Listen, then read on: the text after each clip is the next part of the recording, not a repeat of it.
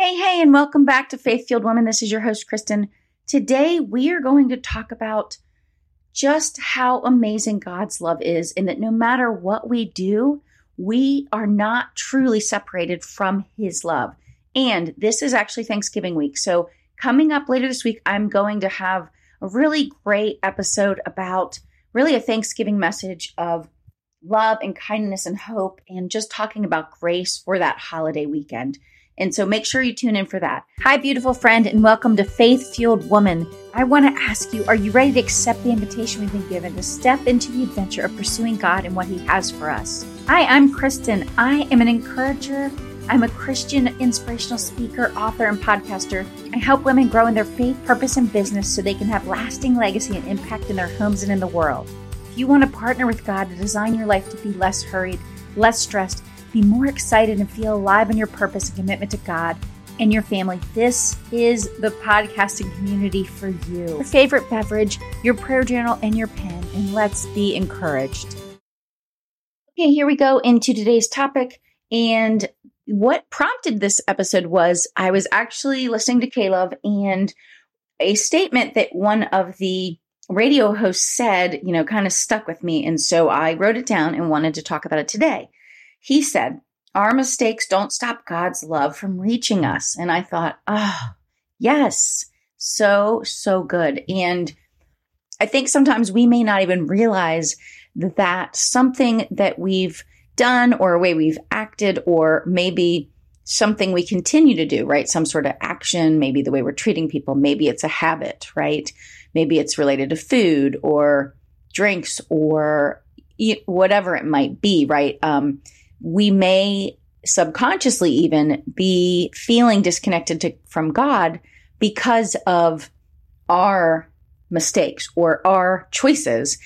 And I am just here to tell you that the good news is, is God's love is always there for us, right? Once we're a believer, we always have the promise and we always have God's love. And if you think about it, for anyone that's a parent, uh, you know, if you've had children or you've adopted children, even if you're, you know, not their parent, maybe you're a teacher or something else, it's like you know how much you care about these children, you know, especially as a parent, even when they mess up, even when they make mistakes, even when they maybe uh, have really gone far away from you, you still love them. You still want what want you still want what's best for them. But even imagine it's so much more than that, right? God's love for us. And so if you ever doubt, you know, your actions or your behavior, if you're still loved by God, you are right now, today. Yes, of course, He wants us to keep showing up and trying to, you know, be a our, the best version of ourselves, to be this humble version of ourselves that's, you know, showing up and serving and showing up in love. But no matter what, we have that love. And so I think today is just really a message of hope to remind us of that.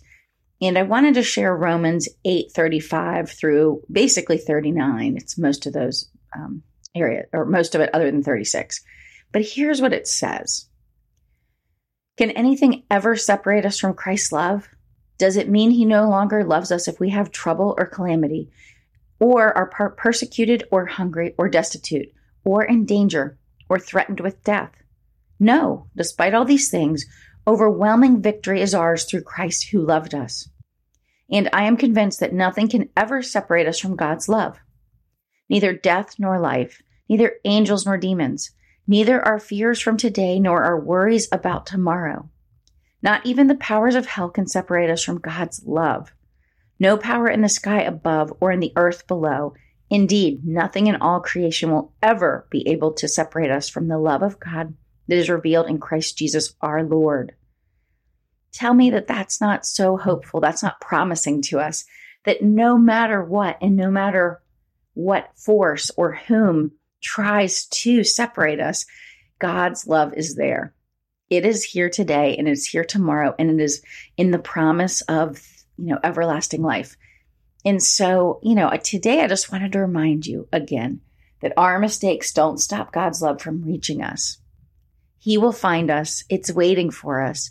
We just have to, you know, to be open to receiving it, much like a parent's love that never stops you know, the love they feel for their child, at the goodness they want for their child, no matter what state they're in. They always want what's good for them. They always want, you know, them to know that they're loved by their parent. It is the same for God to us. And yes, just like a parent, of course, he wants us to, you know, make good choices and he wants us to, you know, learn from our mistakes, all these things. But just remember that you are loved today, no matter what, because you've already chosen, right? You've already chosen to be, you know, in this relationship and to believe in God and to believe in Christ and that he was resurrected resurrected for our sins. And so the good news is is you can go into your day, you can go into your year, you can go into your life with that hope, right? With the security of knowing that God's love is there for you, you know, and then even in another verse, he's talking about, you know, every morning, you know, that love is, or, you know, it's basically the hope is anew, right? Every single morning. We're not supposed to take yesterday's problems or mistakes into the future, right? It's another opportunity to wake up refreshed, to connect with God, and then to show up in our day, you know, how we want to show up. And so, you know, that is it in, in this week of Thanksgiving, you know, where, you know, we're giving thanks and hopefully we're, you know, showing love and kindness to people. We're gathering with family. Hopefully, this is a great time and a great reminder to just remember the power of love, the power of giving thanks, and to being thankful for the blessings we do have in our life and the people we have in our life. And most especially, but to be thankful for, you know, this the fruits of the Holy Spirit, right? That we have uh, in Christ, that we, you know, can experience peace and joy and all the other fruits. And so, I, this is really just a reminder to let you know that if you've maybe felt a little far from God or you haven't felt as connected, just remember He's He's there. He is waiting for you, right? Just like a parent is waiting for their child to return home. And so that is it. I hope you have a beautiful week. I know a lot of people will have extra time off, and I hope you do as well to spend time with your family or your friends and just to slow down for a bit.